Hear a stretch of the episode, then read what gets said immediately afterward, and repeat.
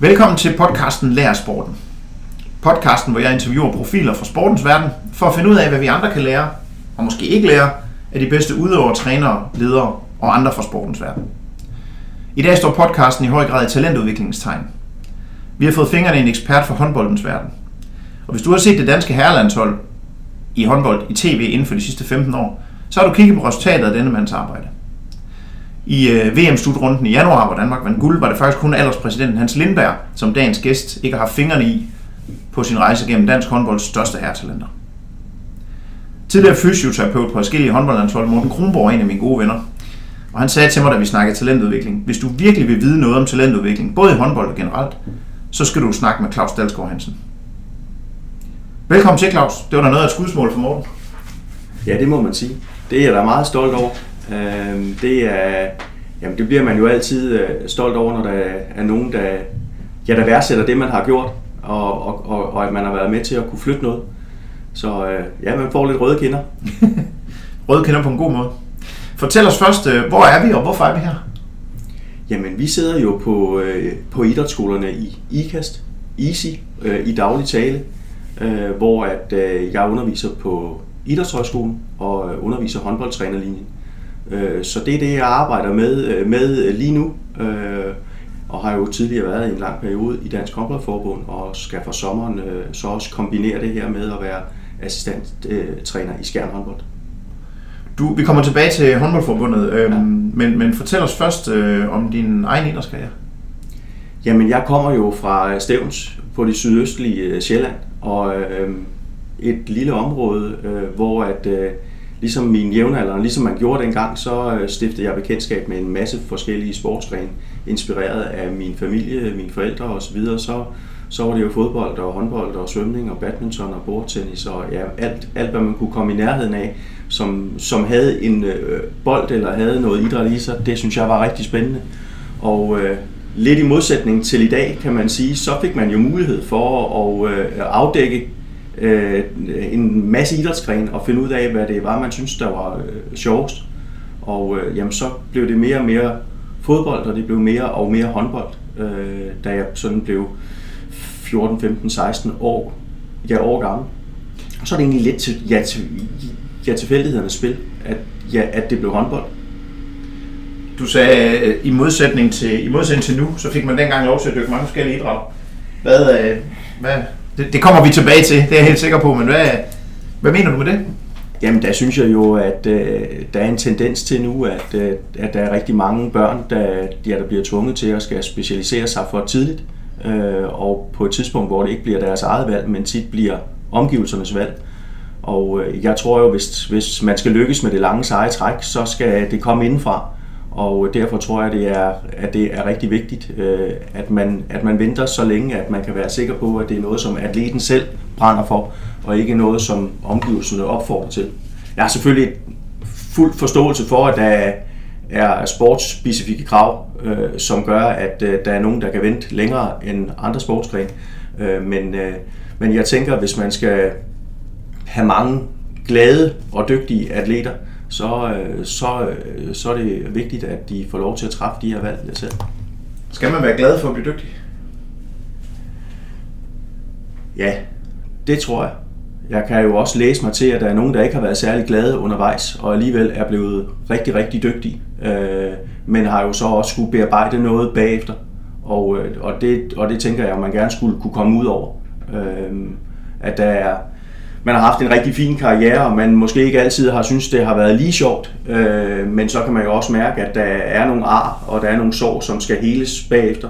Og der, ja, der tror jeg rigtig meget på, at mange af de her atleter var, var blevet lige så dygtige, øh, selvom at det havde været lidt sjovere, fordi så havde man måske fundet nogle andre veje ind i det. Vi, øh, vi har i hvert fald nogle episoder i Svømmeforbundet for tiden, hvor, øh, hvor der jo er, er, hvor det efterfølgende er kommet frem, at øh, det i hvert fald ikke altid lige er foregået på, med glæden i højsædet, som du, øh, som du ellers studerer for. Så det kan jeg kun være meget enig med dig i. Hvornår, øh, hvornår fik du smag for at være træner, i stedet for at være udøver? Det gjorde jeg ret tidligt. Øh, jeg blev øh, korsbåndsskadet øh, først i venstre knæ, og så i højre knæ, da jeg var sen teenager. Så, så det blev sådan ja, naturligt at gå den vej. Øh, min far har også været håndboldtræner, øh, så jeg gik allerede i den her lille klub, øh, Sierslev HK, øh, ind og var træner allerede i 15-16 års alder. Øh, og øh, jamen, da skaderne så kom, og, og jeg ikke var øh, et af de største talenter, der har gået i dansk håndbold, så var det en naturlig måde at kunne bevare øh, tilknytning til den sport, man rigtig godt kunne lide, og den sport, som havde givet en en masse gode oplevelser op, i, ja, op igennem øh, øh barndommen. barndom. Og så bliver det jo lidt, øh, så synes jeg, det er lidt mærkeligt, du har jo ikke læst idræt, men du starter tidligt med at være træner, mm. men så vælger du at læse dansk og historie på universitetet. Ja, det er nok den der dobbelthed. Jeg tror, der er flere ting i det. Der, der er i hvert fald dobbeltheden i mig stadigvæk i, at, at, jeg, at sport interesserer mig øhm, rigtig meget. Og så er jeg også øh, sådan en lille nørd. Altså, jeg kan godt lide at, og, ja, at, at læse bøger. Øh, historie interesserer mig meget. Øh, skønlitteratur interesserer mig meget. Øh, og derfor ligger der den her dobbelthed med bøger og bøger og bolde, øh, som altid har jeg, har, jeg har fascineret mig, sådan engageret mig. Og så var det også noget lavpraktisk, øh, at øh, jeg var helt sikker på, at jeg skulle læse historie, og så skulle jeg finde ud af, hvilke sidefag jeg skulle have. Og dansk, det var bekvemt ude på Kura, ude, jeg var ude på Jabama, og ellers skulle jeg ind til August Krog. Øh, så nogle gange, så, øh, så er det også små tilfældigheder, som gør, at det var den vej rundt. Handler det også om, og det kan godt være, at jeg, jeg ekstrapolerer lige lovligt meget nu, men handler det også om, at hvis man skal være rigtig god til noget og udnytte sit talent, så skal man også være væk fra det en gang imellem? Ja, det tænker jeg er ekstremt vigtigt, at man har det der helle, øh, hvor, at, øh, hvor man interesserer sig ja, for noget andet, øh, og, og så og sådan har jeg det stadigvæk. Både når jeg ser på nogle atleter, der ikke er lykkedes, men måske også nogle gange på, ja, på nogle trænere, som, som, som bliver så faglige og så ekstremt dygtige, at det kan være svært at så øh, finde ud af, øh, hvornår er der er træer, og hvornår er der er skov, øh, og, og, og hvad, hvornår er vi ude i nogle detaljer, som ikke giver mening længere, hvor det måske kan være meget rart øh, på den måde at have øh, nogle frirum, som gør, at man kan træde et skridt tilbage, både fra sporten, ens passion og fra ens selv, og kunne se ind på det måske lidt mere sådan objektivt, end man kan, hvis man kører den der osteklokke øh, 24-7. Vi har meget i svømning, at der, vi træner jo rigtig meget i en ung alder, og de, de kan jo ikke tjene penge på det. De kan, jo, de kan jo tjene noget i håndbold allerede faktisk fra en meget tidlig alder, ikke? Men, men der er der jo tit svømmer, der så siger, når de så er færdige med gymnasiet, nu skal jeg have et år, hvor jeg kun svømmer, og det går altid helt galt, fordi så er det kun det, man har i sit liv. Øhm, er det også sådan i håndbold, at man, nu, nu er der jo mange håndboldspillere, der spiller håndbold, mens de går i gymnasiet. Der er også folk her på skolen, der går i skole, mens de mm. dyrker håndbold. Men er der også håndboldspillere, der siger, nu tager jeg fri, og nu skal jeg have et år, hvor jeg kun spiller håndbold? Ja, det er der. Øh, og øh, også fordi håndbold er jo øh, en sport, hvor at mange af de dygtigste, især bliver på herresiden, de bliver ældre og ældre, og vi ligger måske mellem 28 og 35. Øh, så kan vi jo i modsætning til svømning, tænker jeg, øh, godt, hvad kan man sige, intensivere træningsmængden senere. Så der er min opfordring klart, at, at man mens man får sin ungdomsuddannelse, måske ikke for, på den måde drosler ned, men i hvert fald sørger for at få taget en god uddannelse og få ligesom det vinget af. Og så måske så kan man tage et eller to år efter ens ungdomsuddannelse, hvor man heldiger sig det mere, og så kan man stadigvæk nå at blive rigtig, rigtig dygtig, hvor jeg tænker, at svømmerne de skal investere tidligere for at kunne blive rigtig dygtige. Og det er jo også der, hvor der er nogle sportsspecifikke træk, som man skal have respekt for. Ja, ja både ja og nej, fordi hvis man kigger internationalt, så bliver svømmer jo også fem, mellem 25 og 30, for de er rigtig dygtige. Mm. Det når vi bare aldrig rigtigt i Danmark, fordi du kan ikke tjene penge på det, så skal du bo hjemme med mor og far, mens du er 25 for at satse på OL. Den, den, det er der ikke rigtig nogen, der har lyst til. Nej. Jeg snakkede med Morten Bennekov fra, øhm, fra Cykelunion, ja. og han sagde, at de havde sådan en, en, en, en, en, en regel i Cykelunion, der hedder, at man kan kun have tunnelsyn i 10 år. Ja. Så hvis du skal ende med at blive en rigtig dygtig cykelrytter, når du er 30, mm. så skal du ikke have trænet mega hårdt, for du var 14. Er det den samme øh, filosofi, du har? Ja, jeg har også læst Mortens bog Stålsat, ja. og er netop blevet øh, inspireret øh, rigtig meget af lige nøjagtigt den sentens der, øh, som jeg synes er ekstremt interessant, og, øh, og der, hvor jeg føler, håndboldsporten i de her år går i, jeg går i den forkerte retning. Øh, fordi man glemmer øjet for, hvor længe man kan være i tunnelen, øh, og øh, intensivere træningen for tidligt, øh, med for mig for stor risiko for, at øh, atleterne mister motivationen og dropper ud, før de skulle blive øh, øh, gode når man kan se, at, øh, at der er en del af de bedste, som er mellem 30 og 35, jamen så er der ingen grund til, at man lægger store mængder ensidig træning ned over dem, når de er mellem 10, 10 og 15, øh, med større risiko for, at de bliver skadet eller, eller mister lysten. Jeg tror jeg stadigvæk på, at det her med en mere sådan alsidig tilgang til det i de her år, øh, så, så kroppen bliver klar til at kunne honorere de træningsmængder, men også at man finder ud af, hvilken hylde man skal være på, at det kan man godt vente lidt med. Ja, der er også meget, lige så vel som vi jo i svømning har forskellige stilarter, som er meget forskellige, så er det vel også sådan i håndbold, at, at, at altså enten er man rigtig dygtig fløj, hvis man er det, så er man ikke en rigtig dygtig stregspiller. Så, så meget er jeg med, uden at være ekspert i håndbold. Men hvor tit, altså, eller hvornår sker det, at man siger, okay, jamen, vi kan se, du bliver, du skal spille bak, eller du skal spille fløj, eller hvornår laver man den udvalgelse?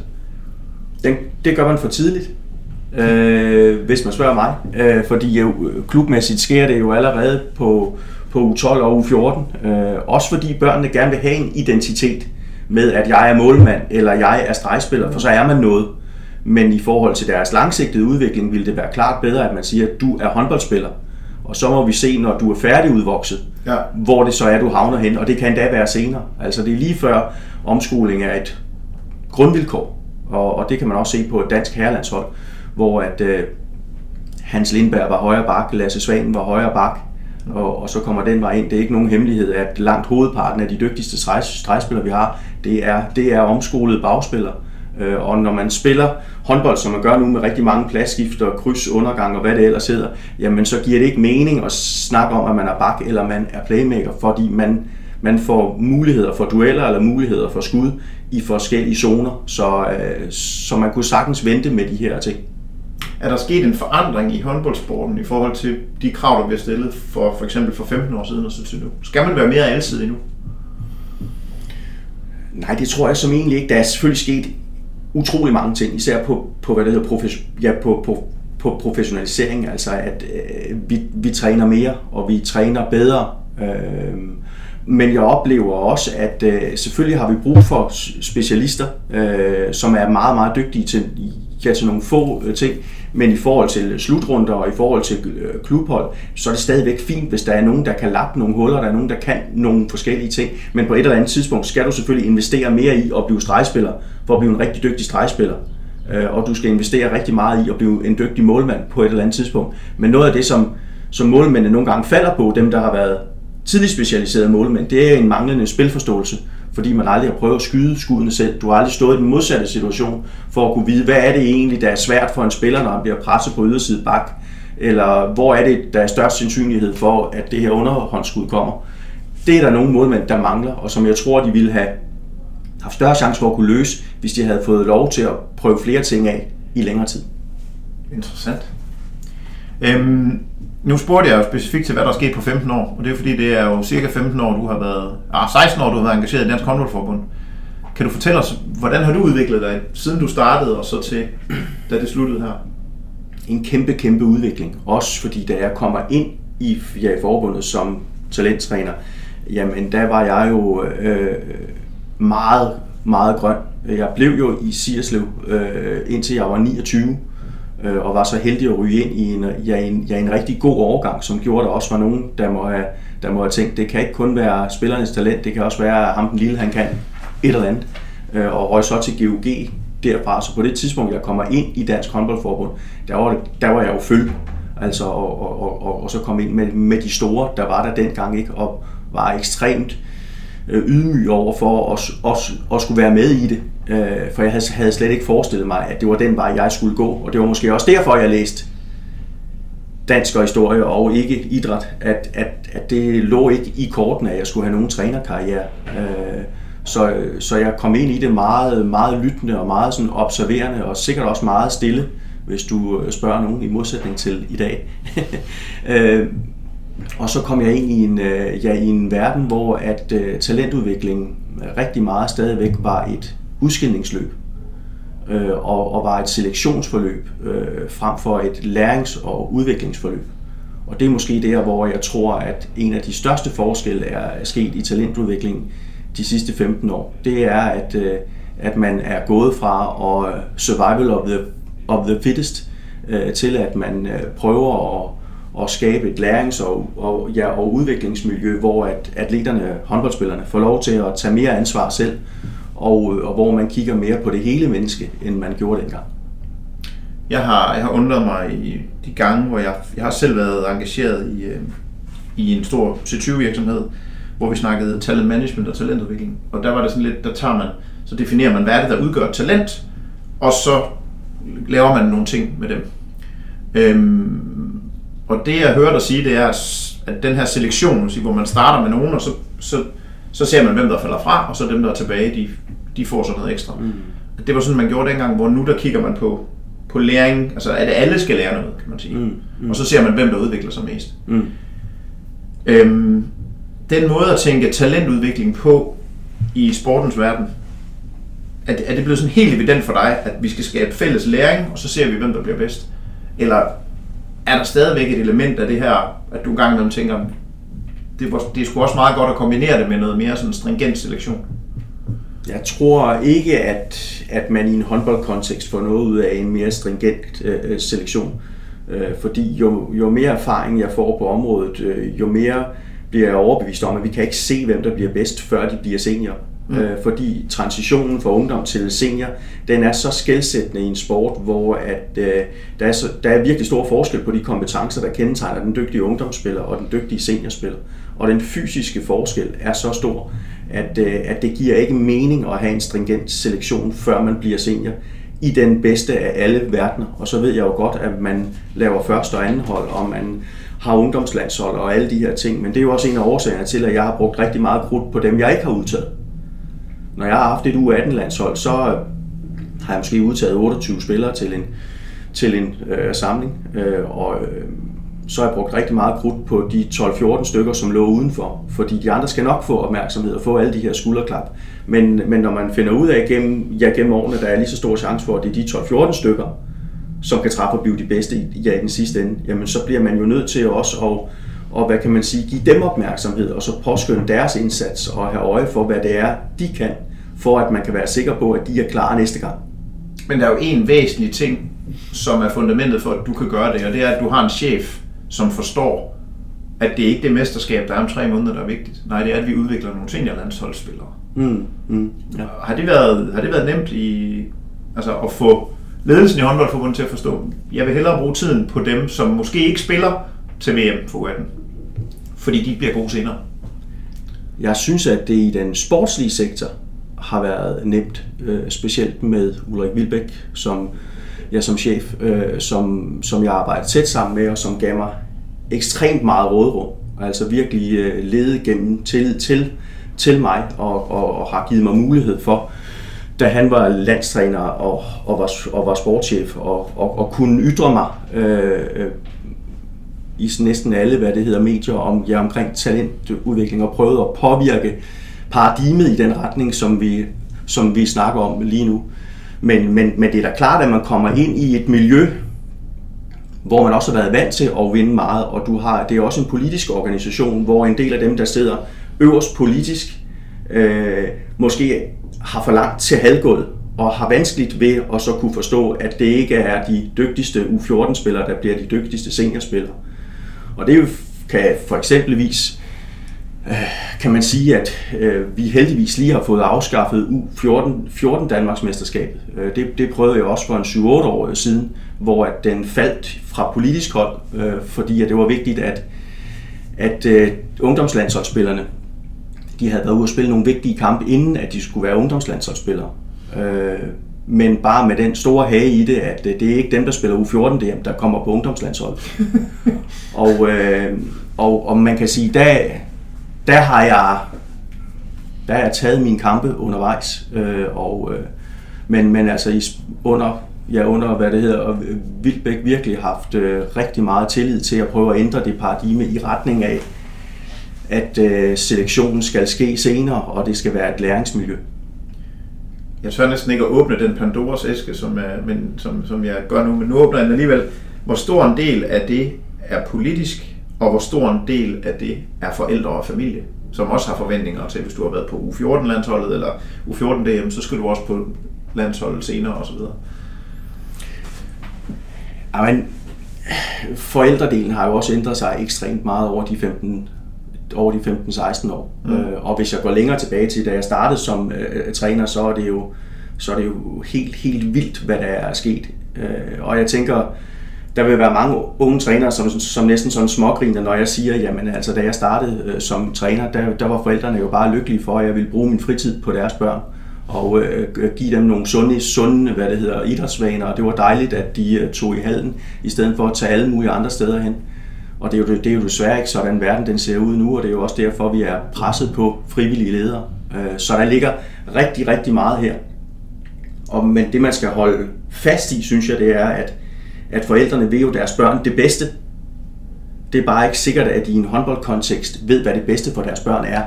Og der kunne jeg jo godt tænke mig, at man nogle gange også slappet mere af i, hvor at der er nogle andre, der ved noget om det.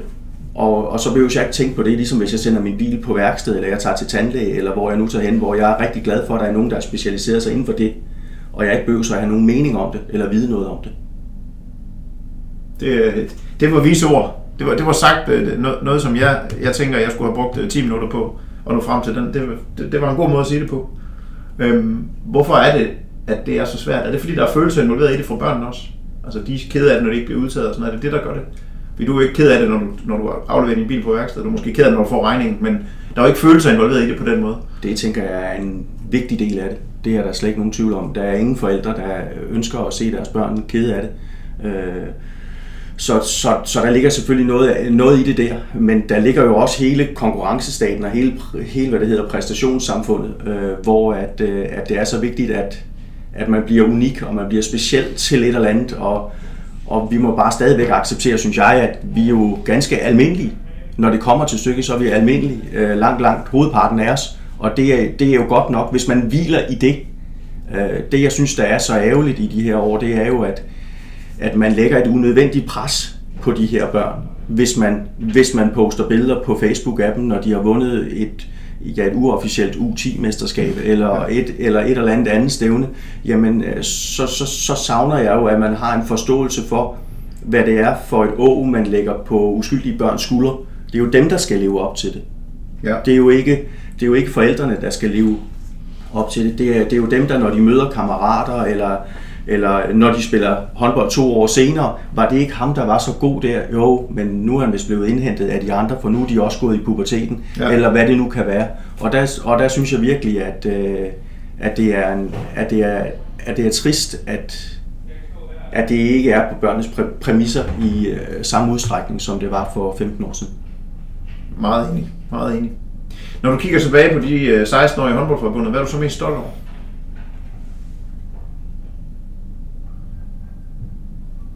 Jeg, jeg tænker, jeg er, jeg er mest stolt over, og sammen med en masse andre gode, jeg, hvad hedder, gode folk, det er jo absolut ikke mig, der har, der har, ja, der har rykket det her selv, at vi har kunne skubbe det i en, ja, i en retning af, at øh, uh, talentudvikling er blevet, blevet mere evidens og, og så videre forskningsbaseret. At det ikke uh, er, er noget med, hvilken smag den enkelte træner har, eller hvilken håndboldfilosofi den enkelte træner har, men at, uh, men at vi sammen har kunne trække det i en retning, øh, hvor vi har haft en strategi, og vi har fulgt en strategi, som har været evidensbaseret ud fra det datagrundlag, vi har haft, og ud fra de erfaringer, som vi har gjort, og så de snakke, vi har haft, øh, om hvordan tendensen inden for håndboldverdenen har gået, at, at øh, vi har været i stand til at ligesom ændre paradigmet, eller flytte den her supertanker hen i en, hen i en retning, hvor at, at det langt mere hviler på, ja, på facts, end på følelser og på øh, synsninger. Hvorfor stoppede du i Dansk Håndboldforbund? Ja, vi snakkede om Vilbæk tidligere, øh, hvor der var højt til loftet, og, og hvor jeg havde mulighed for at, at, at kunne sige det, jeg mente, og, og, kunne, ja, og kunne komme ud med det. Altså, ja, Ulrik ringede også til mig nogle gange, hvis jeg havde skrevet en klumme eller noget, og sagde, nu skal, kan det være, at vi lige skal, og så videre der. Men han var, han var glad for at have en, en medarbejder, der brændte for det, øh, og som havde noget på hjerte. Øh, og der oplevede jeg jo øh, i den sidste periode, at der ikke var lige så højt til loftet, som der havde været før, og jeg oplevede jo, at, at der var en klumme, der, der ikke blev bragt, og jeg oplevede også, at, og måtte se, at der var noget, jeg havde udtalt på ubold, der lige pludselig blev fjernet, uden at jeg vidste. Og så skal man ikke kende mig særlig godt for at vide, at øh, så er det spørgsmål om ganske kort tid, før jeg ikke er der mere. Øh, og det værste er, at jeg vidste, det ville ende sådan. Så, øh, så, så jeg havde jo fat i Morten Stig Christensen samme, samme dag, som, som Morten Henriksen blev ansat, og, og, og så sagde det her, det er kun et, kun et spørgsmål om øh, tid. Men øh, vi blev enige om, at jeg gav det en øh, chance, og det synes jeg, jeg gjorde. Men øh, det stod ikke til at ændre. Er du, øh, har du fortrudt det, at du ikke bare sagde der, hvor det kommer ikke til at gå? Jeg vil hellere gå ud af døren nu med at så sige tak for godt samarbejde. Ja, det gør jeg faktisk. For det var hårdt det sidste ja, halvandet år der. Når du lige snakkede om evidens og forskningsbaseret talentudvikling, men skal man følge sin mavefornemmelse, når det kommer til sådan nogle, sådan nogle ting her?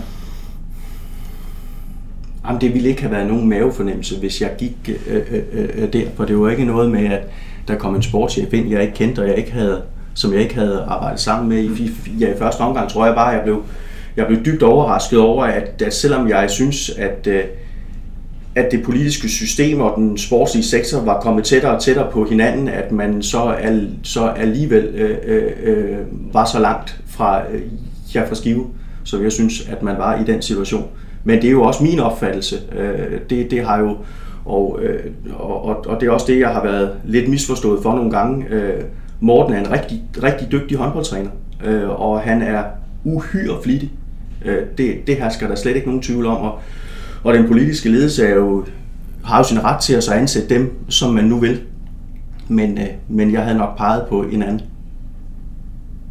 Hvilke sammenhæng var der mellem øh, dit job i, øh, i håndboldforbundet og så dit nuværende job? Er der, er der nogle ting der, du... Øh... Øh, hvordan tænker du? Jamen jeg tænker sådan, har du de samme råderum her, som du havde i de gode år i håndboldforbundet? Ja, lige nøjagtigt. Det, det har, der... Ja, altså der, der, er den, der, er den, ja, der er den samme frihed, øh, kan man sige, og, og også mulighed for at slå nogle skæver og prøve at, og så hvad det hedder, præge nogle ting, øh, skabe, skabe noget ja, på egen hånd. Øh, og jeg nyder især at arbejde med de unge håndboldtrænere, øh, både ud fra, at, øh, at det er fantastisk, og så arbejde jeg med nogen, som er på vej frem, og så brænder for det, men også fordi man har mulighed for at så, øh, og så sætte sit præg på nogle ting, øh, og prøve at, at arbejde træneruddannelse ud fra nogle af de samme værdier, som jeg har arbejdet for, mens jeg var i Dansk Håndboldforbund. Kan, kan du være svær at være leder for? Ja, det tænker jeg helt sikkert. Absolut da.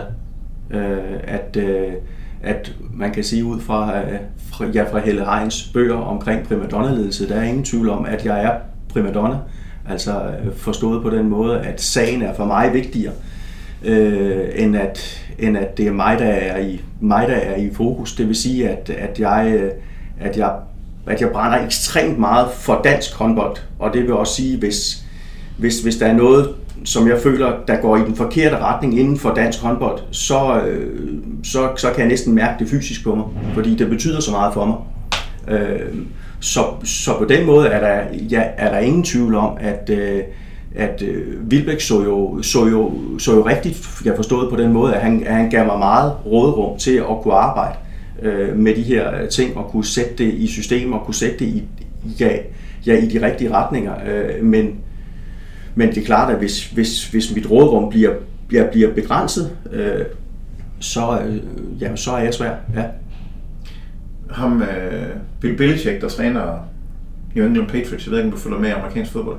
Det er begrænset. Men de vandt jo lige nu for 6. gang her i, og han, og han blev spurgt, for der var, de, de havde en spiller, som var vanskelig, og han gjorde sig ud til ben under træning, og så sagde han, de spillere, der giver mig problemer i det daglige, det er også, det, også, også dem, der giver modstanderen problemer, mm. når vi kommer til, øh, til kampe.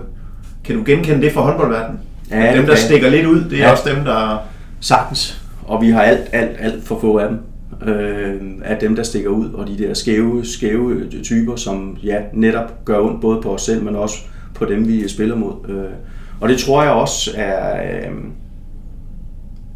er en af, altså, en af årsagerne til det er, at det er blevet mere i faste rammer, og det er blevet noget med øh, elitekommuner og, og morgentræning øh, forholdsvis tidligt, øh, i hvert fald i en håndboldkontekst, hvor man kan sige, at, øh, at de her kreative typer og, og, og de her typer, som gerne vil finde deres egen vej ind i det, dem er der ikke særlig meget plads til mere. Og, og jeg har savnet dem på de, øh, på de seneste ungdomslandsholdsårgange. Der har ikke været særlig øh, mange af dem. De, de er så søde og rare alle sammen, at, det er, at man næsten bliver bekymret, øh, fordi man savner dem, som slår de der skæver og, og så dem, som gør noget ekstraordinært, fordi det netop er dem, der også ender med at kunne gøre noget ekstraordinært senere og, og derfor er diversiteten er alt, alt for lille, og der er alt for mange, der, der kan de samme ting. Men samtidig synes jeg også, det er helt ja, forfejlet, når man i diskussionen omkring håndbold snakker om, at øh, vi mangler ener, og vi mangler vindertyper, øh, fordi dem er, der, dem er der masser af, øh, hvis de får lov. Men vi mangler ledere, det synes jeg er, jeg til gengæld har, jeg har været udtalt i de seneste år. Der er alt, alt for få spillere under 25 år, som er sådan den klassiske anfører, som kan trække sit hold med og tør stille krav til de andre og, og altså virkelig gå foran. Øh, der, der oplever jeg jo også med de sociale mediers indtog, at, øh, at det er vigtigt at være likable, end at øh, end man et eller andet sted tør og, og så stikke næsen frem og, og så være den, der sætter noget retning. Og det kan jeg være bekymret for.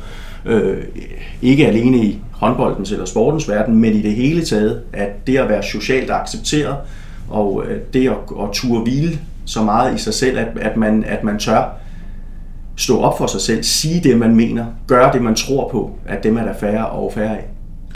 Er det, er det det, der definerer en leder? Altså, hvad tænker du, hvordan spotter man en leder på håndboldbanen?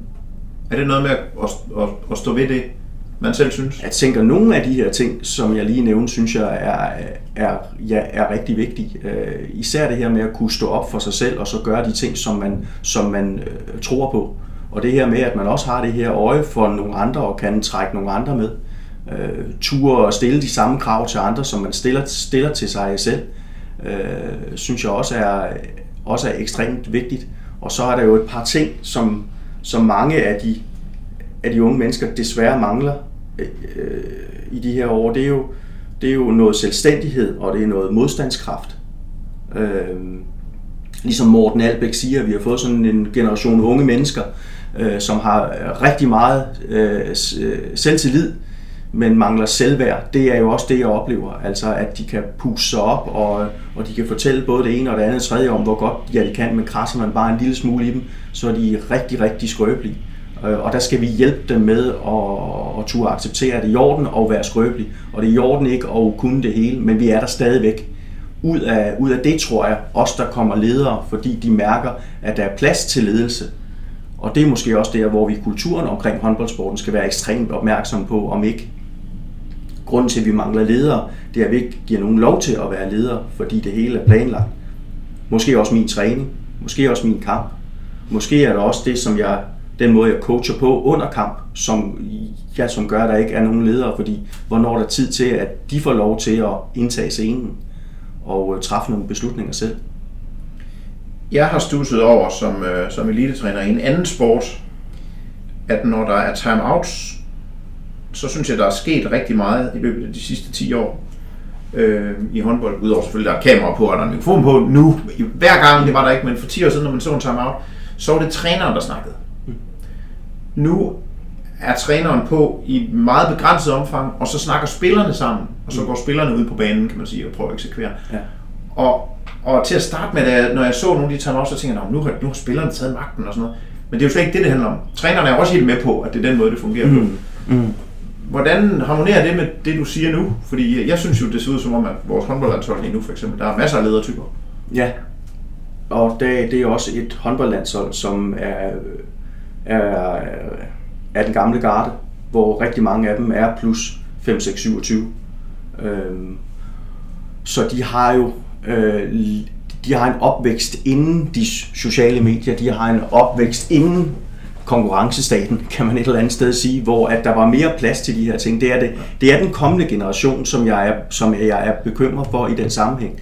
Øh, og, og oplever det jo også i børne- og ungdomshåndbold, hvor at øh, tidligere synes jeg også, at, øh, at jeg oplevede spillerne få lov til at styre mere inde på banen. Øh, men der er rigtig mange seniormekanismer, som bliver trukket ned i børnehåndbold, som gør, at det er rigtig meget træneren udefra, der spiller, ja, der spiller skak med, ja, med spillerne.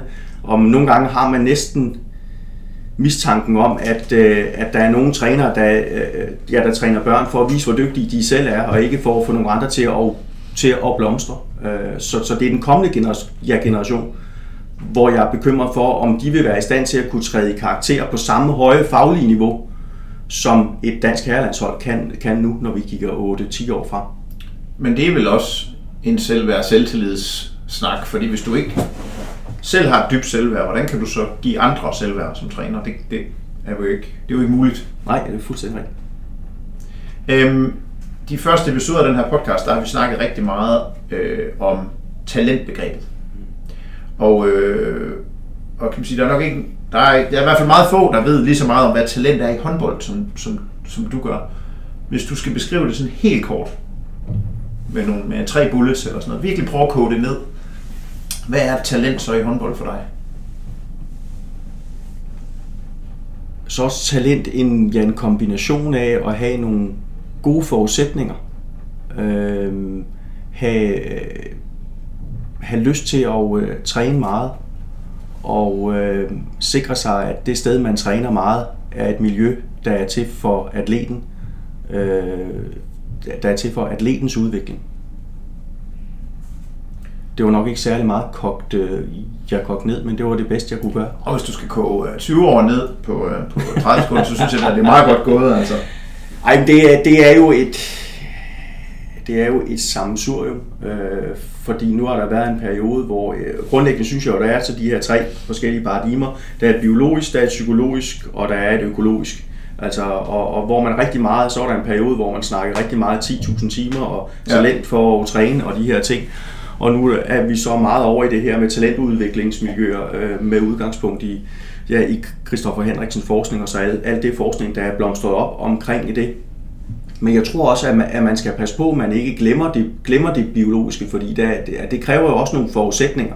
Øh, man kan ikke gro noget på en sten. Øh, så, så, så, jeg, så jeg tænker, at det er, nogle, det er nogle forskellige faser. Der er nogle faser, hvor at man et eller andet sted kan finde ud af, har, har den her atlet flere eller forudsætninger for det her.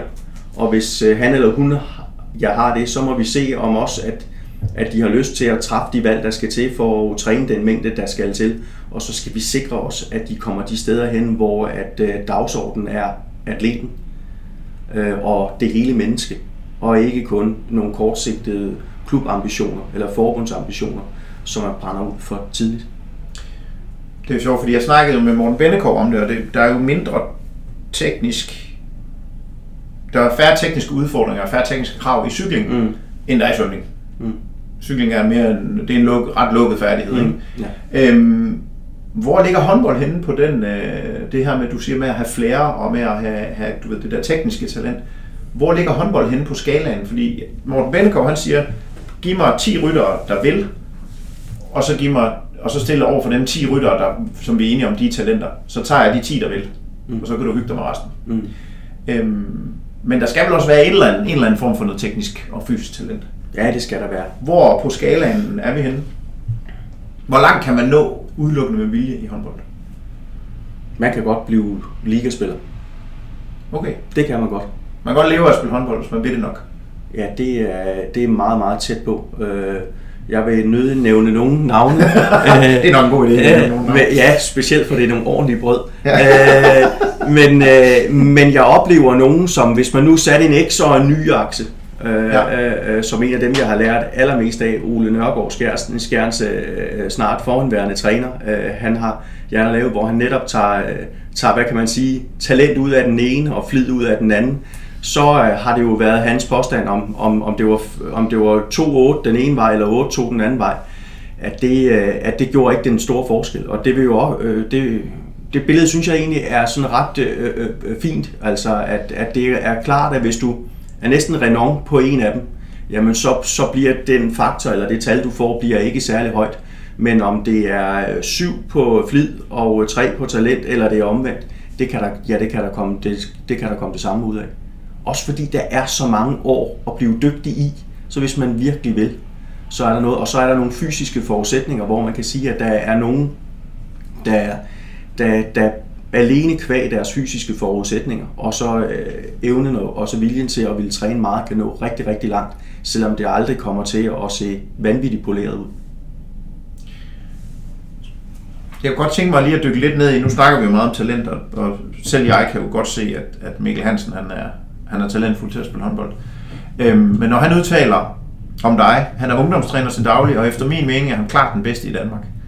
Hvad er det, du kan, som så får en af verdens i hvert fald tre bedste håndboldspillere til at udnævne dig som klart den bedste ungdomstræner?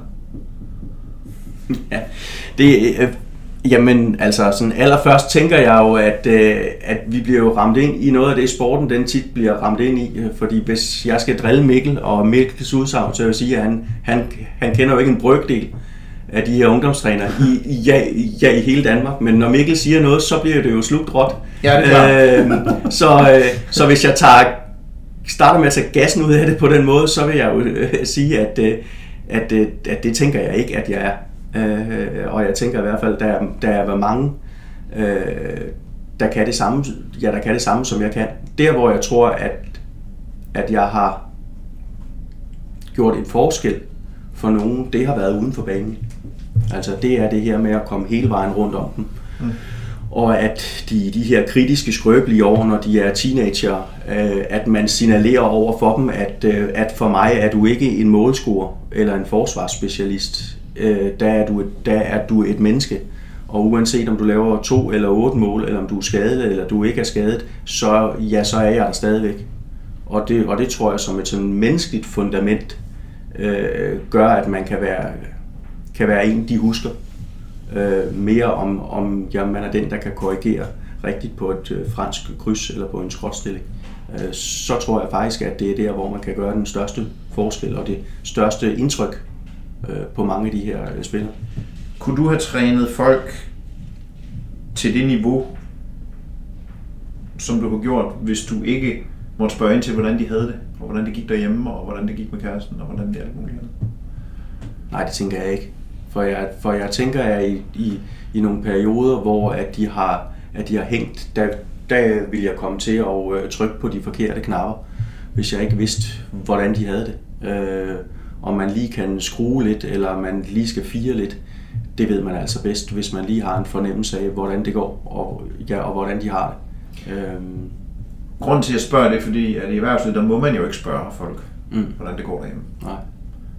Og jeg synes jo, det er et kæmpe paradoks, at man har så meget fokus på talentudvikling, man har så meget fokus på ledelse, og folk de stopper jo, eller de siger op, eller de får stress på grund af dårlige ledere, men hele, hele grundtanken, nemlig du er et menneske, du er ikke en medarbejder, det kan man ikke tage fat i. Mm. Det må man ikke. Så er man gået over nogle grænser, og så kan man få, så får man øh, tillidsmanden på, øh, på, på halsen. Sådan Det, det synes jeg, at og, og vi, vi i talsætter det jo aldrig i sporten, der er det bare naturligt, at vi spørger selvfølgelig ind til, også med folk, der er ansat. Ja. Det er jo ikke kun med ungdomsspillere, det er jo også med folk, der er ansat, der spørger man jo ind til, ja. hvordan. Ja. Hvordan kan det være, at, at det må vi gerne i sporten? Vi er jo egentlig underlagt de samme regler på arbejdsmarkedet. Ja. Jeg, min, ja, min umiddelbare tanke er jo, at det ville være utrolig svært at, at bedrive ledelse øh, øh, med mennesker i sportens verden, hvis ikke man måtte det. Øh, fordi det ville reducere det. Fordi hvis man skal have nogen til at øh, træne ordentligt i forhold til at senere kunne præstere ordentligt, så bliver man nødt til at kende det menneske, der ligger bagved. Øh, også helt grundlæggende, hvad er det, der, ja, ja, hvad er det, der driver dem? Øh, hvad er det, der motiverer? Hvad er det, der demotiverer? For ligesom at kunne sammensætte en hverdag, som gør, at, at det hænger sammen for dem. Selvfølgelig er der nogle rammer, og der er nogle minimumskrav, men, men jeg tænker jo, for at skal få folk til at sådan udfolde deres potentiale, så bliver man simpelthen nødt til øh, ikke kun netop at så vide, hvad det er, der driver dem, men også hvor det er, man kan slukke lyset øh, hos dem. Øh, det, er, det, det tror jeg, man kan sige, hvis jeg ikke kunne det, så ville man tage mit stærkeste våben fra mig. Øh, fordi jeg oplever klart, at, øh, at, at det her med, om, om man spiller fransk kryds, eller man spiller, eller man spiller rundgang, det er i sidste ende ikke det, der, ja, det, der er afgørende. Øh, det, er, det er alle de der andre komponenter, øh, som gør, at jamen også i de år her, at, øh, at teenagerne overhovedet har, har mod på at gå ud af komfortzonen, har mod på at tabe ansigt, som ligger i at lære nye færdigheder. Og der oplever jeg jo rigtig mange af dem, der er løftet op på pedestalen tidligt, kommer ind til en talenttræning, eller kommer ind til et ungdomsland og holder fast i deres spidskompetence på et tidspunkt, hvor at de egentlig ikke burde have nogle spidskompetencer. øh, og, øh, og har rigtig svært ved at, at få skytten til at forstå, at du skal også kunne finde eller spille stregen, eller har det dygtige angrebsspillere til at, til at forstå, jamen du skal også ind og dække op, jamen jeg kan ikke finde ud af det. Nej, men det er jo derfor, jeg siger, at du skal derind. Øh, så skal du lære det, og du får tid til at lære det her. Og du kan slå alle de skæver, der du gerne vil, men hvis du bliver inden for din komfortzone, så ender det bare med, at du bliver senior, og du får nem at læse, fordi du kan for få ting. Så, øh, men, men hele den her med at få dem til at, at, at forstå eller skabe et udviklingsmiljø, hvor at det at fejle er en del af hverdagen, det er ekstremt øh, svært. Det er, det er måske faktisk der, hvor jeg har mest ondt i maven på de unge menneskers vegne, det er det her med, at de hele tiden bliver målt og vejet på alle mulige ting. Øh, det, det, det må være ekstremt stressende. Skal man begå fejl for at blive rigtig god til noget? Ja, det tænker jeg. Jeg tænker klart, at i håndboldens verden, at hvis ikke at du begår fejl, så bliver du heller ikke dygtig nok. Du bliver ikke dygtig til at bolderobre, hvis du ikke mislykkes med det tusind gange. Du bliver ikke dygtig til at øh, trække underhånden, hvis du ikke mislykkes med det rigtig mange gange, og hvis du overhovedet ikke tør. Eller hvis du øh, får at vide af din uh, træner, nu skal du bare uh, tre lange skridt, og så er det der hopskud, for det er det, du kan. Jamen, så, så, så bliver du bare dygtig til én ting, men det er ikke nok i et kaosspil, som ja, som håndbold og, ja, at være dygtig til en ting. Så ja, ubetinget ja. Ja, jeg, altså jeg er meget enig i forhold til den sport, som jeg i hvert fald øh, bevæger mig rundt i. Men jeg tænker jo også, at hvis ikke lederen tør fejle, eller træneren i det her tilfælde, mm. så gør medarbejderne eller spilleren jo heller ikke. Ja. Altså lederen skal jo også ture og satse noget, og så måske tabe kampen. Fuldstændig enig. Øhm, og, og det, der ser jeg i hvert fald i, i min sport et, ekstremt resultatfokus mm. på det næste stævne. Ja. Som gør, at man ikke når at få arbejdet med nogle mere grundlæggende og gennemgribende ting. Fordi mm. træneren i gåsøjne er, er bange for, at hvis vi kun får tre medaljer næste gang, og vi fik fire sidste gang, så er det jo dårligere. Enig, enig. Og, og, og der kan man sige, at, at, at et af paradoxerne i, ja, i, i min tid i forbundet var jo også, at det var først, da jeg vandt med ungdomslandsholden, selvom der sort på hvidt står, at det ikke det, det drejer sig om. Det drejer sig om at udvikle A-landsholdsspillere. Men jo mere jeg vandt med ungdomslandsholden, jo mere fik jeg lov til at fortælle om langsigtet talentudvikling. Så det er interessant jo. Øhm, og, og, et, et, og der kan man sige, at jeg havde sikkert stået et helt andet sted, hvis ikke at, at, at vi som team øh, sammen med spillerne havde været heldige, skråstrej dygtige nok til at vinde nogle VM-titler tidligt jamen så, så havde jeg nok ikke haft den samme gennemslagskraft. Og det er jo et spændende paradoks, at, at jeg et eller andet sted ved at, ved at vinde åbnede flere og flere ører for langsigtet øh, talentudvikling. Du ved at vinde åbnede flere og flere ører for, at det var ikke så vigtigt at vinde. Præcis. Præcis. det er jo også paradoxalt, men det er vel også fordi, at det at vinde, det kan vi alle sammen forstå. Ja da. Man kan jo ikke forvente, at ledelsen i håndboldforbundet, de kan forstå, hvad det er, der foregår på håndboldbanen. Nej, så skal man i hvert fald være der mere, end det var tilfældet, at de var der, for man ville kunne forstå, hvad det var, der reelt set foregik. Men skal de prøve det? Altså skulle de gøre det? Skulle de komme og se, hvad der foregik? Ja, selvfølgelig skal de det. Altså, øh, hvis man skal have nedbrudt de her barriere, som sikkert er i, ja, i rigtig mange sportsorganisationer, øh, med en politisk del, en administrativ del og en sportslig del, jamen, så skal man jo mødes meget mere, og så se, hvad, og så se, hvad hinanden gør. Og jeg kritiserer absolut ikke kun hvad det hedder, politikerne, for det, kan, for det kunne gå begge veje. Altså, at man, men man skulle bare have en større for, ja, forståelse for, hvad hinanden laver, og hvad det er, man gør. Øh, men, men netop også den her med, at man, at man at man ved at vinde noget tidligt som ungdomslandstræner lige pludselig også selv kan få lov til at slå nogle skæverter. Det gjorde netop, at, at, at jeg oplevede, at jeg fik flere og flere spillere også til at gå ud af den der komfortzone fordi det er, det er, noget, det er, det er noget nemmere som ungdomslandstræner, øh, når man i gåsøjne har bevist sit værd, og så netop øh, have nogle træningslandskamp, hvor man, øh, jeg siger ikke, at vi bevidst har tabt nogle kampe, men, øh, men vi har i hvert fald skiftet rigtig, rigtig meget ud, og vi har eksperimenteret rigtig, rigtig meget, og så har jeg bare påtaget mig ansvar, og så simpelthen gået ned, og så være i øjenhøjde med de her spillere, og sige, jeg prøver, ja, den, den her kamp skulle vi nok have haft grebet ja, have grebet anderledes an, men, men altså prøv at høre, jeg er jo også menneske. Og, og, det, og, og det giver altså luft i en gruppe af, af 18, 19, 20-årige, 21-årige mænd, at de lige pludselig mærker, at der er nogle voksne ledere, som også tør at sige, det var altså min skævert. Men, men jeg slår også skævert, og jeg har også hele tiden bedt jer om at slå nogle skævert, og nu slår jeg også nogle skævert. Øh, men, men så udvikler vi os sammen. Og, og det har jeg oplevet, har, jeg har skabt tryghed hos dem, og tillid til, at okay, vi er i samme båd her når, når, når man, ligesom du også øh, siger, øh, selv tør at være menneskelig og selv tør at indrømme sin, øh, ja, sin fejl. For en sport som håndbold, der, der, der begår du rigtig mange fejl. Bare i selektionen. Den måde, du gør det der, der, laver, der begår man fejl hele, ja, hele tiden. Det er næsten kontinuerligt. kan man godt stå midt i en håndboldkamp og tænke, fuck, jeg skulle have taget ham den anden med. Jeg kan se det nu. Det havde passet meget bedre.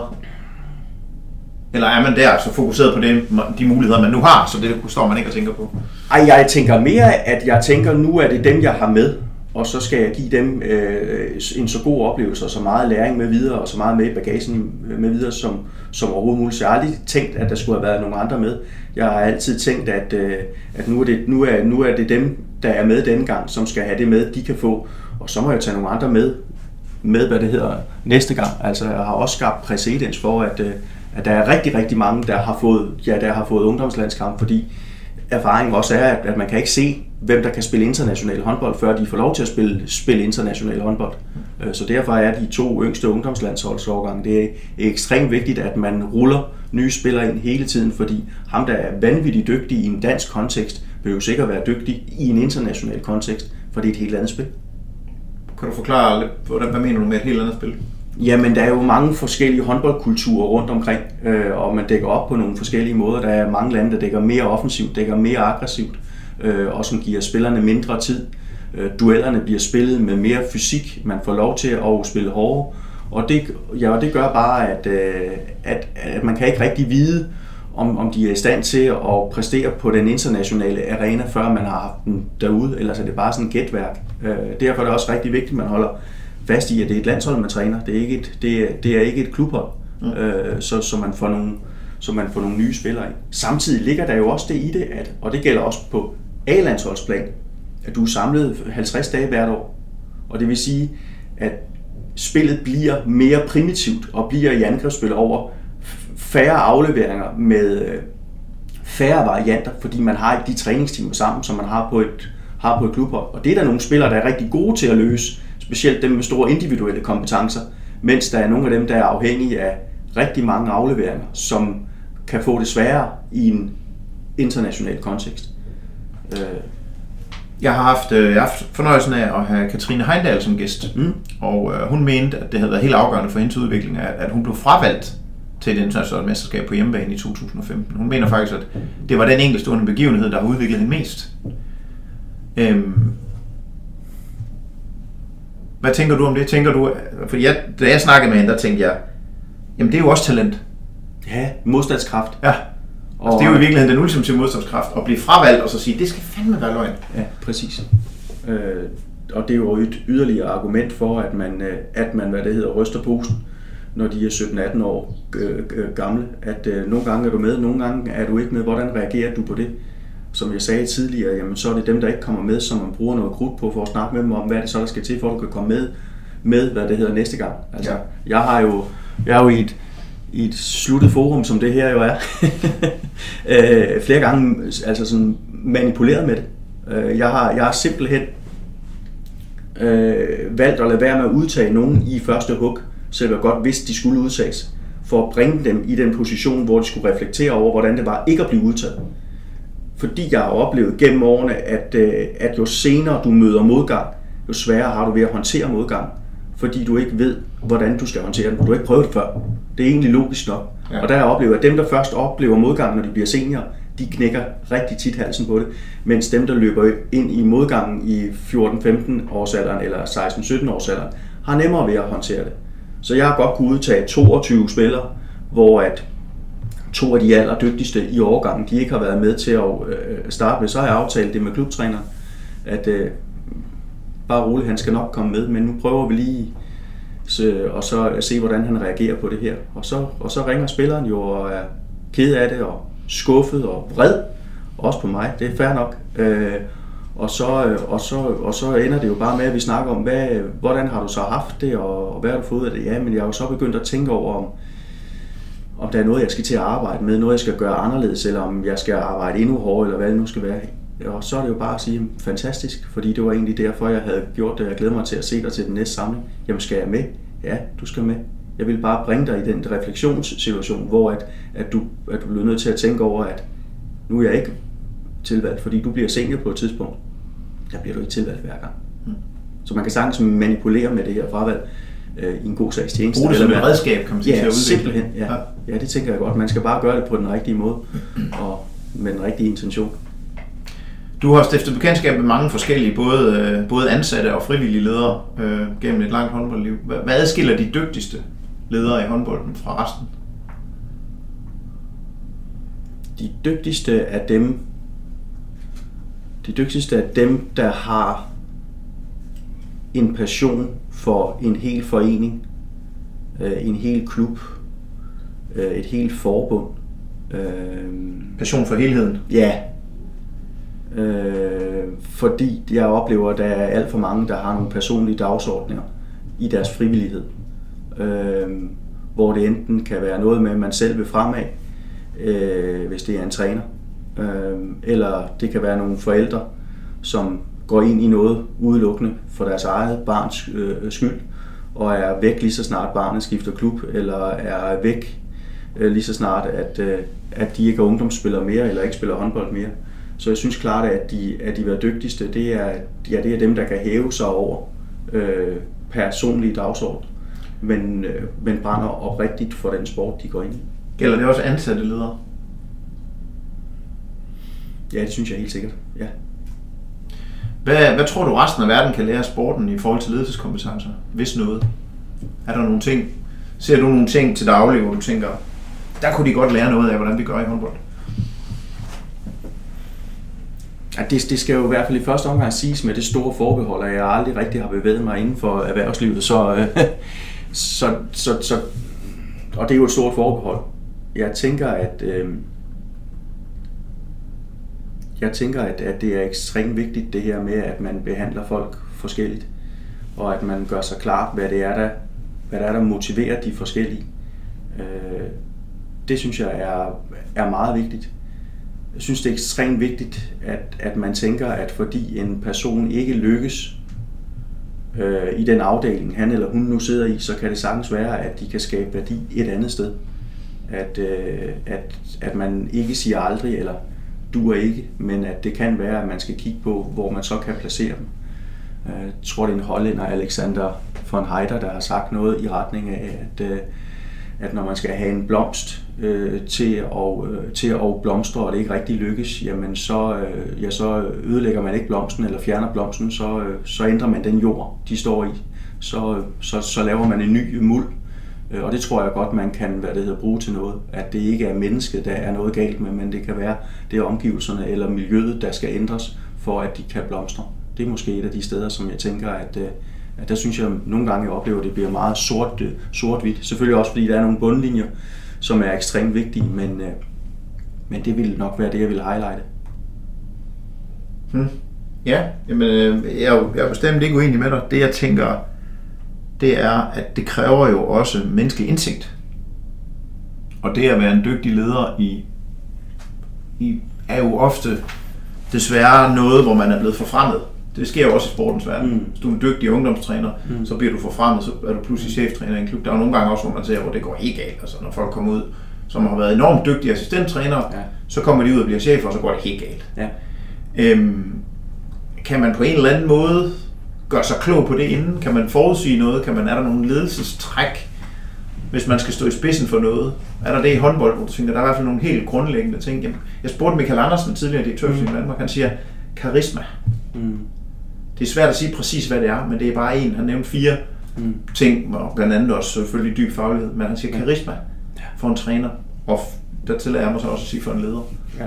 Den er vigtig. Ja, det er, det, er jo, det er jo fuldstændig enig. Jeg tror også, det meget drejer sig om, at man skal passe på, at det ikke hele tiden bliver et rit i forhold til den næste forfremmelse. Det kan jo faktisk være, at man som øh, træner leder er det rigtige sted som mellemleder. Det, øh, du kan være en vanvittig dygtig øh, ligatræner i håndbold, uden at jeg vil overveje et sekund, at de skulle træne et U18-landshold. fordi de er, de er dygtige der, hvor de er, og det er det, de kan. Og på samme måde, så er det også nogle gange ærgerligt, at man kan se meget, meget dygtige talentudviklere, øh, talentudviklere gå ind i nogle seniortrænerjobs, fordi det er talentudvikling, der er deres métier. Øh, så, så, så jeg tænker også, det rigtig meget drejer sig om, at man, at man tager farten ud af de her ting, og så, og så læser sig ind i, øh, om, om folk de er på den rigtige hylde, og hvis du har en, ja, en leder, der er på den, på den øh, rigtige hylde, så er det jo ikke sikkert, at man øh, skal anerkende dem ved at komme et trin længere op. Det kan være, at man skal anerkende dem på en helt anden måde, øh, fordi det er det, der driver dem, men at hvis de er det rigtige sted, øh, så kan man jo godt være der nogle, noget længere tid. Men det er jo også noget af det, vi mangler i de år her, det er jo kontinuitet. Men, men hvis nu alle rundt omkring miljøet er enige om, at der, hvor der er mest anseelse, det er at være seniortræner, ligatræner og i sidste ende landstræner. Hvordan får man så gjort op med det? Altså, hvordan får man folk til at forstå, at det er okay, også i den præstationskultur, vi har nu, mm. det er okay ikke at stræbe efter næste niveau, for du er faktisk bedst her. Ja, det første punkt er jo i hvert fald at få det i talsat. At, at, at, at, at vi som organisation rent faktisk synes, at du er på den rigtige hylde nu, og vi kunne godt tænke, tænke os, at du fortsat her rigtig, rigtig længe. Og så må man jo så prøve at så høre, hvad er det så, der skal til for, at, øh, at vi kan holde dig her, i stedet for, at du går videre et eller andet andet sted. Øh, så kan der være nogen, der gerne vil det, og så er det jo fair nok, men jeg tror, det, at det så også betyder rigtig meget, når man har anerkendt, at det er den rigtige hylde, så må vi også se, hvad er det, vi kan gøre for den medarbejder, for at vi kan bevare hende eller ham det, ja, det sted, hvor at øh, organisationen mener, de gør mest værdi. Og det er jo ikke sikkert, at medarbejderen eller lederen er bevidst om det selv. Er vi gode nok til at spørge lederne, hvad, mål, hvad deres mål er? Trænerne? Nej, det tænker jeg altid, man kan blive bedre til. ja. Helt, ja, det, det, er jo, det er jo en forudsætning for det, du siger Helt der. sikkert, ja, man absolut. har i tale sat, hvad er mit mål? Ja, nemlig. Ja. Øh, og, og, og, og der ligger jo både noget, noget mere selvindsigt hos den enkelte medarbejder, men også hos den enkelte leder. Og så er det jo stadigvæk den her blind spot, ja, der ligger i, at man hele tiden er meget opmærksom på, at det ikke er sikkert, at, at det, der driver mig, er det, der driver dig. Og det er måske der, hvor der bliver begået rigtig mange fejl, at man læser andres følelser eller intentioner eller reaktionsmønstre ind i, hvordan, hvad man selv vil tænke. Jeg arbejdede i en stor virksomhed, hvor det var helt tydeligt, at de øverste mennesker, de var drevet meget af avancement, løn og bonus. Og så var det sådan en, det var nærmest en forudsætning, mm. at, at så var den nedenunder jo også agtig. Mm. Det må jo være det, der motiverer folk, på trods af, at man har vidst i 10 år, at hvis du skal lave en opgave, der var en lille smule kompliceret, så har bonus og højere løn ingen positiv effekt. Det har faktisk en negativ effekt, hvis du skal lave noget, der er meget kompliceret. Mm. Øhm, og alligevel så dribler det bare ned igennem, jamen det, der motiverer mig som leder, det må også motivere dem, der er lige under mig. Mm. Øhm, jeg tænker, at den, den udfordring, der er med at være leder i, i håndboldverdenen, eller være træner i håndboldverdenen, øhm, den er mindre, fordi der ikke er så mange penge i håndbold, som der er i fodbold. Vi har jo ingen penge i svømning. Så der skal man være drevet af et eller andet. Du kan leve af at være træner, men du kan aldrig ligge sådan til side. Mm. Men jeg tænker, at nogle gange kan det faktisk godt være en fordel, at der ikke er så mange penge i svømning. Mm. Hvordan ser du det i forhold til de her sindssyge summer, man hører om i fodbold? Jamen det oplever jeg da også, og, og har også oplevet det i, i den verden, som jeg, som jeg selv har, jeg har gået i, hvor at jeg også nogle gange føler, at, at vi skal passe på, at, at man ikke bliver for privilegeret, øh, så man mister den der, ja, det der drive. Jeg kan huske, da jeg underviste nede i Svendborg for øh, 15 år siden på, ja, på Sportscollege, der var der også en gymnastiklinje, øh, og hvor der også var nogle drenge, øh, der gik på den her gymnastiklinje, og så havde, snakkede jeg jo med dem om, øh, hvorfor, at, at hvad, ja, hvad det var, der drev dem, og alle de her ting. Og så sagde de jo også, jamen altså, med et glimt i øjet, ikke, at, at øh, jamen, det her driver mig virkelig. Ellers rendte jeg jo ikke rundt i en trikot, som jeg som er 17-årig. Og, og, og det var jo også med store træningsmængder og ingen økonomi overhovedet, men jamen med en passion, der, der klart overstrålede mange af de håndboldspillere, jeg trænede, fordi det var et eller andet sted, så kan håndbold og fodbold jo stadigvæk nogle gange godt blive det naturlige valg.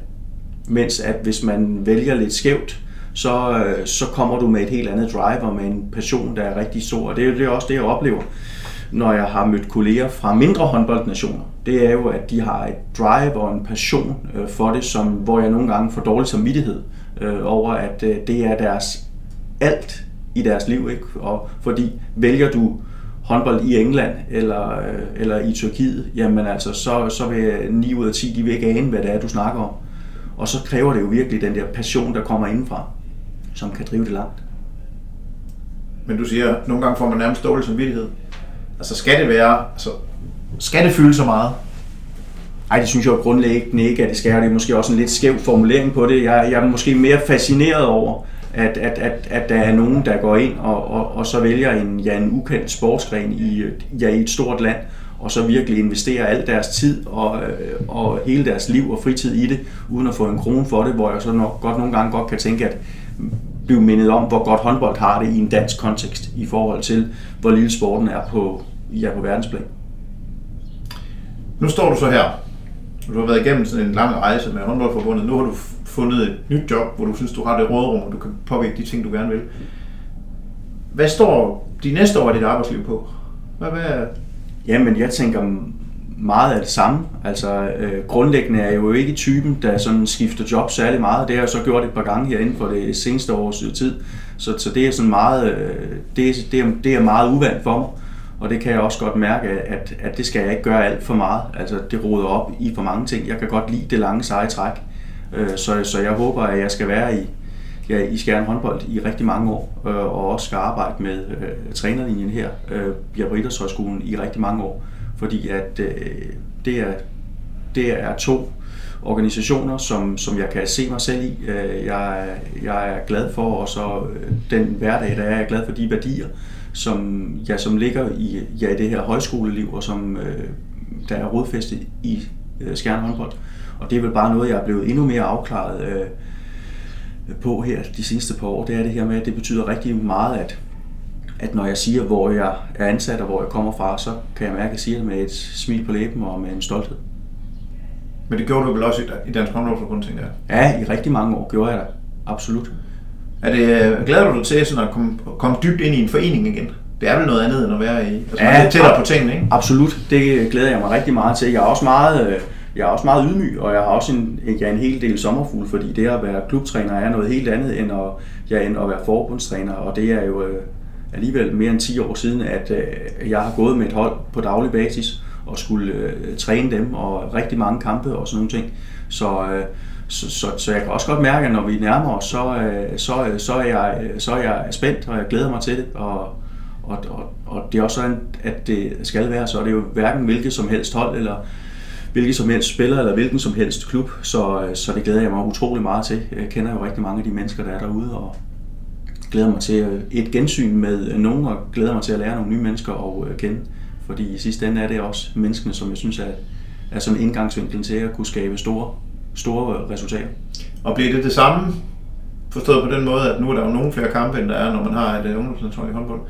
Men bliver det det samme øh, fokus på læring, og i lidt mindre grad på resultater? Eller? Nej, det kan man jo ikke sige, fordi derude bliver man jo målt, målt på resultater. Hver søndag. Men øh, så, så, så jeg træder jo ind i et andet paradigme, men det vil være rigtig meget læring. Øh, det vil også være spillere i midten af 30'erne, som vil blive spurgt om, hvad arbejder du med, med lige for tid? Ja. Hvad kunne du godt tænke dig at blive dygtigere til i den næste sæson? Øh, hvad er det, du godt kunne tænke dig at finde tilbage til, som du kunne før? Eller hvor er du på vej hen, og øh, hvordan kan vi justere på det? Eller jeg synes, jeg den sidste sæson har, øh, har set sådan og sådan og sådan. Så, så det vil jeg holde dem op på, øh, for, øh, fordi på den måde tror jeg, at talent er et mindset. Det er ikke nogen alder. Det er også en eller anden nysgerrighed øh, til at, og, og, og ville vende den næste sten og kunne, og kunne blive øh, øh, dygtigere. Og, og, og betragter man talent på den måde, så, så, har, så har jeg jo mødt teenager, der aldrig har været talenter, selvom de har været rigtig gode. Og så har jeg til gengæld også mødt nogle spillere omkring A-landsholdet, som har været godt op i 30'erne, som har været, haft et talent-mindset øh, stadigvæk. Så talent er sådan set et mindset mere end det er et kompetencesæt? Ja, hvis man betragter det ud fra den måde, som jeg lige øh, øh skitserede, så tænker jeg, at der, at der ligger rigtig meget øh, der. Altså, øh, synes, siger også tit, når, når folk spørger, jamen, at, at talent er jo også øh, det, man gør, når man ikke bliver, ja, når man ikke bliver bedt om Øh, og og det, det synes jeg også, at der ligger sådan rigtig meget i. Øh, der ligger også noget selvstændighed, noget initiativ, øh, en eller anden nysgerrighed, øh, som, som kendetegner rigtig mange af dem, jeg kender, der, er- der er blevet rigtig, rigtig dygtige. Det er det her, at de bliver, de bliver i stand til at kunne træffe nogle, øh, nogle fornuftige valg, både på og uden for banen, og træning, søvn, livsstil, øh, uden, at, uden at der er nogen, der skal puste dem i nakken. Talent er det, man gør, når man ikke bliver bedt om det. Det er en god formulering. Tak. Kan du se dig selv i Dansk Håndboldforbund Forbund igen en dag? Ja, det vil jeg sagtens kunne. Måske som landstræner? Nej, Det er ikke din métier. nej. Assistenttræner på, på, ja, på liganiveau, eller, ja, eller noget ungdomslandstræner, eller Ja. talentansvarlig og sådan nogle ting. Men, øh, men altså umiddelbart er det slet ikke noget, jeg spekulerer over øh, lige nu. Øh, lige nu glæder jeg mig til at skal til øh, Skjern håndbold. Tænker, at, at der skal være i, i, i rigtig mange år. Hvad vil undre almindelige mennesker mest, hvis de fulgte dig en, en normal uge?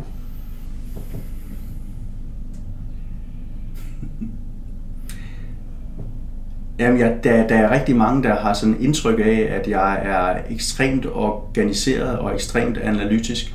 Og det tror jeg, der er, i hvert fald i nogen sammenhæng, der vil, der vil være nogen, der vil, der vil finde ud af, at det er altså ikke sandhed. Men det, er det en sandhed, du, eller er det et billede, du er glad for? Eller?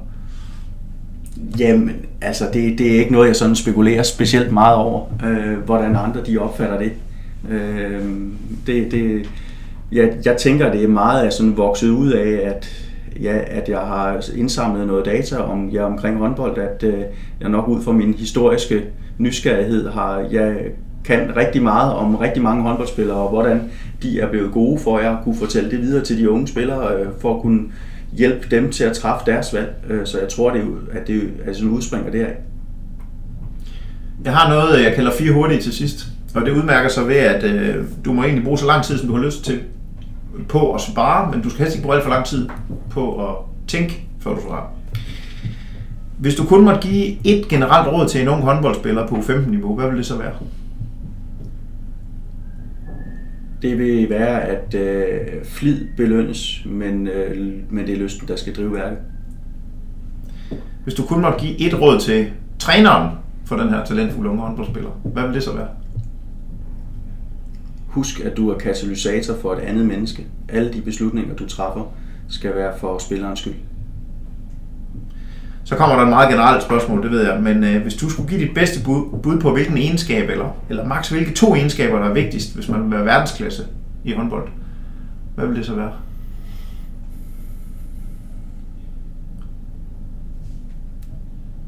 Det vil være, at man, at man finder sin egen vej ud fra de øh, forudsætninger, man har fået øh, mentalt, fysisk, øh, spilmæssigt. Og så vil det være, at man, øh, at man bliver rigtig, rigtig dygtig til at, øh, at få de rigtige folk omkring sig, og, øh, og turde lytte øh, til de folk, der er omkring en. Fordi det vil være dem, der vil kunne hjælpe en til at bane en lettere vej, øh, og dermed får man mange medspillere på vej mod øh, øh toppen. Jeg har oplevet en hel del spillere, som måske har manglet lidt på de sociale kompetencer, der aldrig får forløst deres potentiale, fordi at dem, der kunne blive deres medspillere, det bliver deres modspillere, både på og uden for banen, og så bliver vejen rigtig, rigtig lang og rigtig hård. Og for mange af dem har det betydet, at de desværre ikke er blevet så dygtige, som de burde have været blevet. Så, så find din egen vej, men, men husk, på den vej, der, der kommer du længere, hvis du har respekt for andre mennesker. Ja. Hvis du kunne bede alle dem, der lytter her til podcasten om én ting, hvad vil det så være? Det behøver ikke have noget med emnet at gøre, eller noget med håndbold at gøre. Tænk på klimaet. Det er der faktisk flere, der har sagt. Ja. Hvor kan man finde mere information om dig og om, øh, om Easy? Og... Jamen, vi har jo hjemmeside, ligesom alle mulige andre, og, og jeres, inde på Facebook øh, har vi en, øh, ja, en side på, ja, på håndboldtrænerlinjen, hvor at udover at skrive lidt om, hvad det er, vi laver i dagligdagen, så er jeg tilskriver jeg også nogle øh, øh, klummer og forskellige indspark til talentudvikling. Så der, der vil man kunne finde mere ud af, hvad, hvad det her er for et sted. og hvis man gerne vil være en dygtig håndboldtræner, så er det her et meget godt sted at starte. Det håber jeg. Jeg har øh, et sidste spørgsmål. Hvem synes du, jeg skal have som gæst? Næste gang, eller næste gang igen? Hvem tænker du, der kunne vi virkelig? Der kunne vi lære noget af sporten. William Kvist. William Kvist. Det er interessant. Han har også lidt mere tid nu. Ja. Ja, han er, men det er rigtigt. Han er inspirerende. Hvad, hvad tænker du, der er specielt er, altså, er interessant ved William Kvist? Jeg synes, at øh, jeg har jo læst hans bog, og er er sådan meget, meget inspireret af, den, at netop det her med, at han har fundet sin egen vej, og øh, er blevet bevidst om, øh, hvad det var, han kunne, og hvad det var, han ikke kunne. Og så har han forsøgt at så optimere på en hel masse ting i forhold til at øh, blive så dygtig som overhovedet muligt ud fra hans forudsætninger. Og det er der, hvor jeg tænker, at vi, vi i dansk talentudvikling virkelig kunne rykke os. Det var det her, hvis vi, hvis vi blev dygtigere til at bevidstgøre spillerne i at kunne hvile i, hvem er jeg egentlig, øh, og hvad er det, jeg kan, og hvad er det, jeg ikke kan, og så få det bedste ud af de ting. Og så ja, ja, i stedet for at stille støvlerne, når man finder ud af, at der er mange, der, der har et større talent biologisk, øh, end man selv har, så tage handsken op og så prøve at og så se, hvor man kan vinde de procenter, som gør, at man alligevel kan, kan nå et fantastisk højt niveau, selvom der er nogen, der, der et eller andet sted øh, øh, burde blive bedre end en. Interessant. Jeg er enig i din betragtning omkring William Kvist. Jeg, Martin Laversen kan jeg huske. Øh, Fodboldspiller, der øh, som Ja. ja. forsvarsspiller. Ja, Øhm, spillede jo i Milan. Ja. Og jeg så en udsendelse om ham, hvor Paolo Maldini han sagde, at det var en af de bedste, han havde spillet sammen med. Og han var jo ikke et åbenlyst talent. nej. Men han forstod virkelig, Det var- hvad han kunne. Og hvad Det han var vist kunne. også, så vidt jeg kan huske, en af, dem, der, der langt, langt op i karrieren, eller i hvert fald i ungdomsårene, spillede i en ganske lille klub, der Ja. bare hyggede sig med kammeraterne. Ja. Og, og det er jo også noget af det, der, af det, der ligger i meget af det her, det er jo, at, at øh, hvad det hedder, greatness starts when you don't know it. Det giver en rigtig god sådan ydmyg tilgang til det, og en nysgerrighed og en glæde ved bare at dyrke sporten. Ja. Det er, at øh, der er nogen, der ikke ved, hvor dygtige de er. Og det, det, det, er, ikke, det er ikke så skidt. Tak. Tak for din tid, Claus. Selv tak. Det har, det har virkelig været inspirerende. Det er altid spændende at snakke med folk, som er dybe specialister, og som har noget erfaring. Så det har været en fornøjelse. Tak lige måde. Og tak til dig, kære lytter, fordi du lyttede med. Lær Sporten er tilbage med flere interessante gæster fra sportens verden ganske snart. Du kan finde podcasten på dine podcastkanaler på iTunes, og du kan også bare gå på Google og skrive Lær Sporten, så er det vist de fem øverste efterhånden, der er, har noget med den her podcast at gøre. Du kan også følge mig på LinkedIn. Jeg hedder Rikke Clausen, det er der ikke så mange, der hedder. Og hvis du har en idé til en spændende gæst fra sportens verden, som øh, du synes, jeg skal tage fat i, så, øh, så skriv på Facebook. Det er en øh, Facebook-side, den hedder podcasten Lær af Sporten. Eller skriv på e-mailadressen på hjemmesiden. Vi høres ved, og tak fordi du lyttede med.